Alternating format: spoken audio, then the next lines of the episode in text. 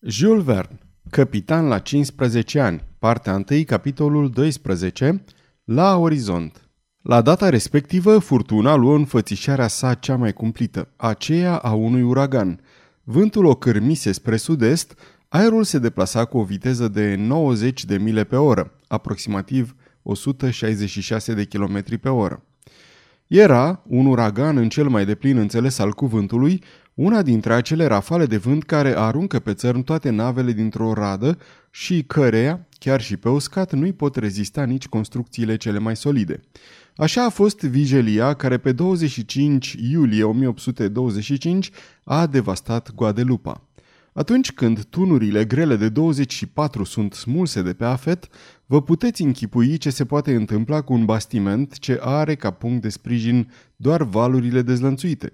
Și totuși doar mobilitatea sa îl poate salva. Se lasă dus de vânt și, dacă este trainic, va fi în stare să înfrunte talazurile cele mai puternice. Așa era Pilgrim. La câteva minute după ce gabierul se făcu bucăți, focul mic fu la rândul lui smuls de vânt – Dick Sand trebuie atunci să renunțe să ridice chiar și un trinchetin de vremerea, o pânză mică foarte rezistentă, ce ar fi făcut corabia mai ușor de cârmit. Pilgrim înainta așadar fără pânze, dar vântul se năpustise cu toată furia asupra cocăi, a catargelor, a grimentului și nu era nevoie de mai mult pentru ca să împingă corabia cu o iuțeală nemăsurată. Câteodată chiar părea să țâșnească din valori de parcă de-abia le mai atingea.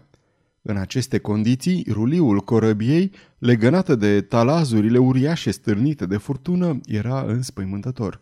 Te puteai aștepta oricând să fii lovit în partea din spate a corăbiei de oceanul dezlănțuit. Acești munți de apă se mișcau mai iute decât bricul goeletă și amenințau să lizbească în pupă dacă nu se ridica deasupra lor destul de repede. Aceasta era un mare pericol pentru vasele ce fug din calea furtunii. Dar ce poți face ca să înlături o asemenea eventualitate? Viteza lui Pilgrim nu putea fi sporită, căci nu i-ar mai fi rămas nici cea mai mică bucățică de pânză. Trebuiau așadar să încerce să o păstreze, atât cât era cu putință, cu ajutorul cârmei, ce, de multe ori, nu le putea fi de niciun folos în această privință. Dick Sand nu se mai deslipea deloc de cârmă, de altfel se și legase de ea cu o frânghie ca să nu fie cumva măturat de valuri – Tom și Beth, de asemenea legați, se țineau aproape de el, gata să-i sară în ajutor. Hercule și Acteon, agățați la baba, vegheau în față. În ceea ce îi privește pe doamna Weldon, pe micuțul Jack, pe vărul Benedict, pe Nan, aceștia rămăseseră din ordinul novicelui în cabinele din spate. Doamna Weldon ar fi preferat să stea pe punte, dar Dick Sand se opusese ferm căci ar fi însemnat să se expună fără niciun rost. Toate hublourile fusese închise hermetic. Nu se putea face altceva decât să spere că aveau să reziste în cazul în care o trombă uriașă de apă s-ar fi prăvălit peste punte. Dacă din nenorocire ar fi cedat sub greutatea acelor avalanșe, corabia ar fi putut să ia apă și să se scufunde. Din fericire, arimajul fusese făcut cum trebuie, în așa fel încât, în ciuda bandei îngrozitoare a bricului goeletă, încărcătura sa nu se clinti din loc. Arimaj este aranjarea încărcăturii în cala unei nave, banda este înclinația transversală. Dick Sand își micșorase și mai mult orele de somn. Din pricina asta, doamna Weldon se temu că o să se îmbolnăvească, așa că stărui să se mai odihnească puțin, ceea ce în cele din urmă, după multe rugămiți, tânărul novice și făcu. Însă, tot în timpul când el dormea, în noaptea de 13 spre 14 martie, a avut loc un nou incident.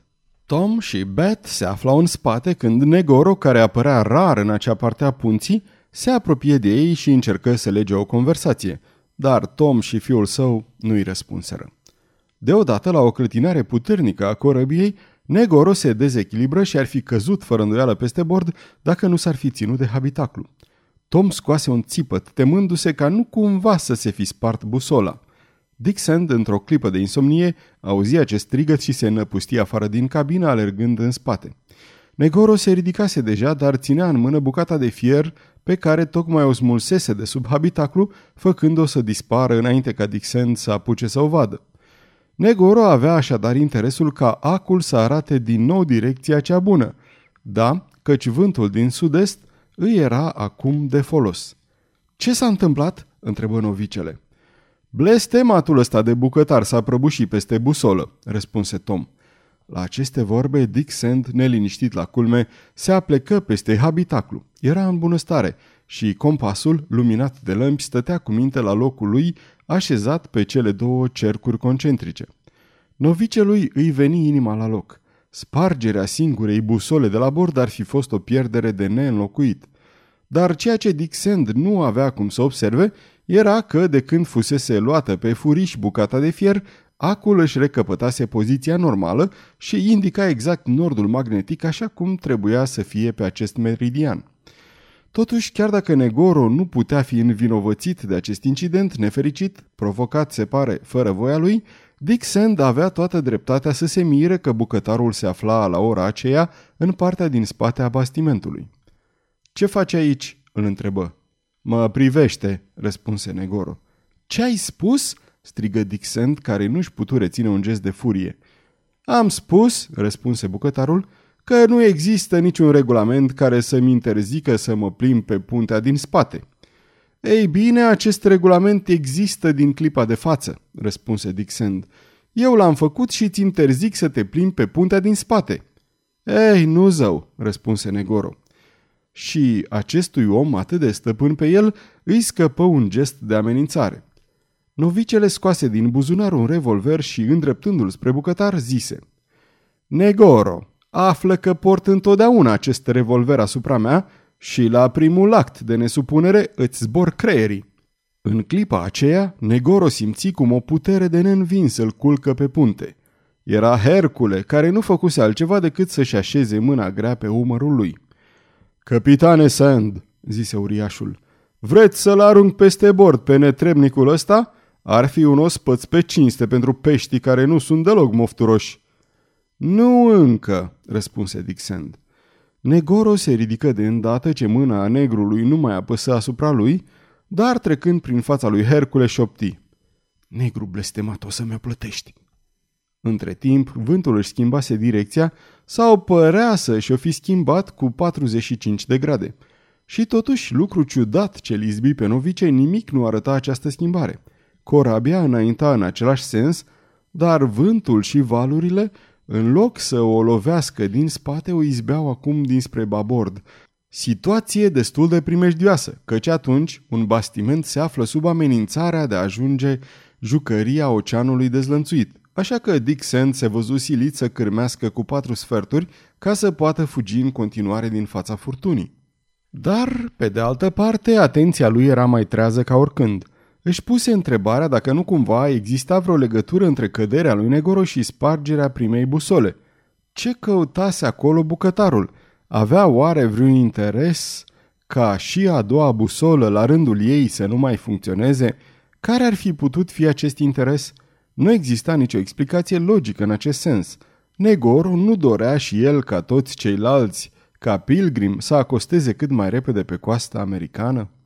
Atunci când Dick Sand îi vorbi despre acest incident doamnei Weldon, soția armatorului, deși într-o oarecare măsură îi împărtășea bănuielile, nu putu găsi niciun motiv plauzibil pentru ceea ce părea să fie un act criminal pus la cale cu mult sânge rece de ticălosul de bucătar.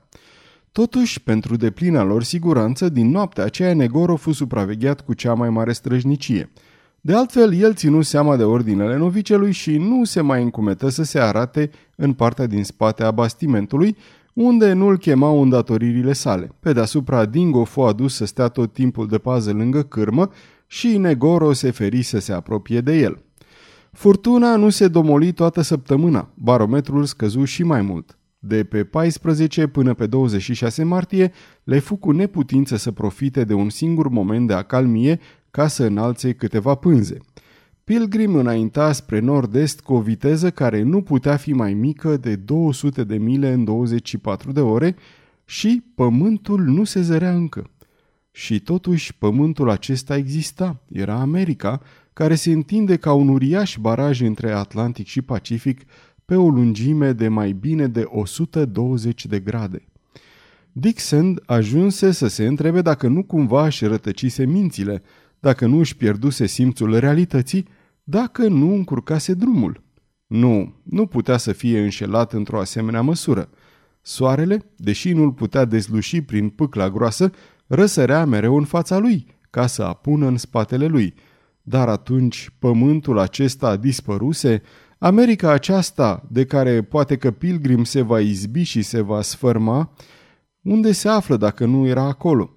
Că avea să fie continentul de nord sau continentul de sud, căci orice era posibil în acest haos, corabia sa nu putea să nu ajungă la niciunul dintre ele. Ce se întâmplase cu ei de la începutul acestei furtuni înspăimântătoare? Ce se întâmplase cu ei și în clipa de față, de vreme ce această coastă, fie că avea să fie salvarea sau pieirea lor, nu se mai ivea. Dick Sand trebuia așadar să presupună că fusese înșelat de busola sa, ale cărei indicații nu le mai putea controla, pentru că îi lipsea cel de-al doilea compas. Într-adevăr, fu încercat de această temere ce părea cât se poate de întemeiată, fiindcă navigau de atâta timp și nu se zărea nici urmă de uscat. Așa că, atunci când nu se afla la cârmă, Dixon nu se dezlipea de lângă hartă, mâncând-o, dacă putem zice așa, din ochi. Dar în zadarul îi scodea, harta nu-i putea oferi dezlegarea unei taine care, în situația creată de Negoro, rămânea de nedezlușit pentru el, cum ar fi rămas de altfel și pentru oricine altcineva. În ziua aceea, totuși, pe 21 februarie, pe la ceasurile 8 dimineața, a avut loc o întâmplare de cea mai mare importanță. Hercule, de veghe pe puntea din față, scoase deodată un strigăt. Pământ! Pământ! Dick Sand țâșni pe teugă. Hercule, care nu avea încă ochi de marinar, nu se înșelase oare? Pământul? strigă Dixon. Acolo, zise Hercule, arătând un punct aproape imperceptibil la orizont, în partea de nord-est. Vorbele de-abia se auzeau din pricina tunetelor valurilor și ale cerului. Ai văzut pământul?" Întrebă novicele. Da, răspunse Hercule, întărându-și spusele cu o mișcare hotărâtă din cap și brațul său se întinse din nou înainte spre babord. Novicele privi. Nu vedea nimic. În clipa aceea, doamna Weldon, care auzise strigătul scos de Hercule, urcă pe punte, în ciuda faptului că făgăduise să nu vină acolo. Doamnă!" strigă Dixon. Doamna Weldon, neputându-se face auzită, încercă la rândul ei să zărească acel pământ arătat de negru și părea să-și fi concentrat întreaga sa viață în ochii scoditori. Se părea că mâna lui Hercule indica greșit punctul pe care voia să li-l arate, căci nici doamna Weldon, nici novicele nu deslușeau nimic. Dar deodată Dixon își întinse de asemenea brațul. Da, da, pământ!" strigă el. Un pisc părea să se ivească într-o spărtură a ceții. Ochii săi de marinar nu îl puteau înșela. În sfârșit! În sfârșit!" strigă din nou. Se agățase înfrigurat de bastingaj. Doamna Weldon, susținută de Hercule, nu se mai sătura să privească acest pământ pe care aproape că își pierduse nădejdea de a-l mai vedea vreodată. Coasta, din care în acea clipă se zărea doar acel vârf semeț, se înălța cam la 10 mile sub vânt la babord. Spărtura se lărgi și o putură zări mai dezlușit. Era, fără îndoială, un promontoriu de pe continentul american. Pilgrim, fără pânze, nu mai era în stare să se avânte spre el, dar nu aveau cum să nu ancoreze în cele din urmă acolo. Nu putea să fie vorba de mai mult de câteva ceasuri. Or, era ora 8 dimineața, așadar, cu siguranță, înainte de prânz, Pilgrim va fi aproape de uscat. La un semn al lui Dixon, Hercule o conduse înapoi în spate pe doamna Weldon, căci aceasta n-ar fi putut rezista tangajului puternic. Novicele mai rămase încă o clipă în fața, apoi se întoarse la cârmă, lângă bătrânul Tom. Se afla așadar în sfârșit aproape de acest țărm zărit după atâta vreme, dorit cu atâta ardoare, dar acum îl privea cu un sentiment de teamă. Într-adevăr, în condițiile în care se afla Pilgrim, adică fugind din calea furtunii și ținând pământul sub vânt, avea fără îndoială să eșueze pe uscat și să înfrunte toate cumplitele urmări ale unui naufragiu. Trecură două ore. Promontoriul se afla acum într-o poziție oblică față de navă. În clipa aceea îl văzură pe Negoro urcându-se pe punte. De data asta a privit coasta cu cea mai mare atenție, clătină din cap ca un om care știe bine despre ce este vorba și îi coborâ după ce rosti un nume pe care nimeni nu-l putu auzi. În ceea ce îl privește pe Dick Sand, acesta încerca să dezlușească țărmul care trebuia să se arate în dreptul promontoriului. Trecură două ceasuri. Promontoriul se înalța la babord în spate, dar țărmul nu apăruse încă. Totuși, cerul se limpezise la orizont și o coastă înaltă, așa cum era țărmul american, mărginit de uriașul lanț al anzilor, ar fi trebuit să se zărească de la o depărtare de peste 20 de mile. Dick Sand își luă luneta și o plimbă încet spre partea de est. Nimic. Nu se mai zărea nimic. La orele două după amiază, orice urmă de pământ se ștersese în urma lui Pilgrim. În față, luneta nu mai dezlușea liniile niciunei coaste, fie ea joase sau înalte. Un țipăt îi scăpă atunci lui Dixon, care, părăsind în grabă puntea, coborâ iute în cabina în care se aflau doamna Weldon cu micuțul Jack, cu Nan și cu vărul Benedict. O insulă, nu era decât o insulă, zise el. O insulă, Dick, dar care? întrebă doamna Weldon. O să ne spună harta, răspunse novicele. Și, alergând în cabină, aduse harta de bord. Aici, doamnă Weldon, aici, zise el. Pământul pe lângă care am trecut nu poate fi decât acest pământ pierdut în mijlocul Pacificului. Nu poate fi decât insula Paștilor. Nu există alte insule în regiunea aceasta. Și am lăsat-o în urmă? Da. Doamna Weldon privea cu atenție insula Paștilor, care era doar un punct imperceptibil pe hartă. Și la ce distanță se află de coasta americană?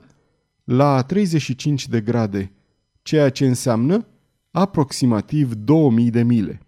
Dar oare Pilgrim nu a înaintat de fel de vreme ce suntem încă atât de departe de continent? Doamnă Weldon, răspunse Dixon trecându-și o clipă mâna peste frunte, de parcă ar fi vrut să-și adune gândurile. Nu știu, nu pot explica această întârziere de necrezut.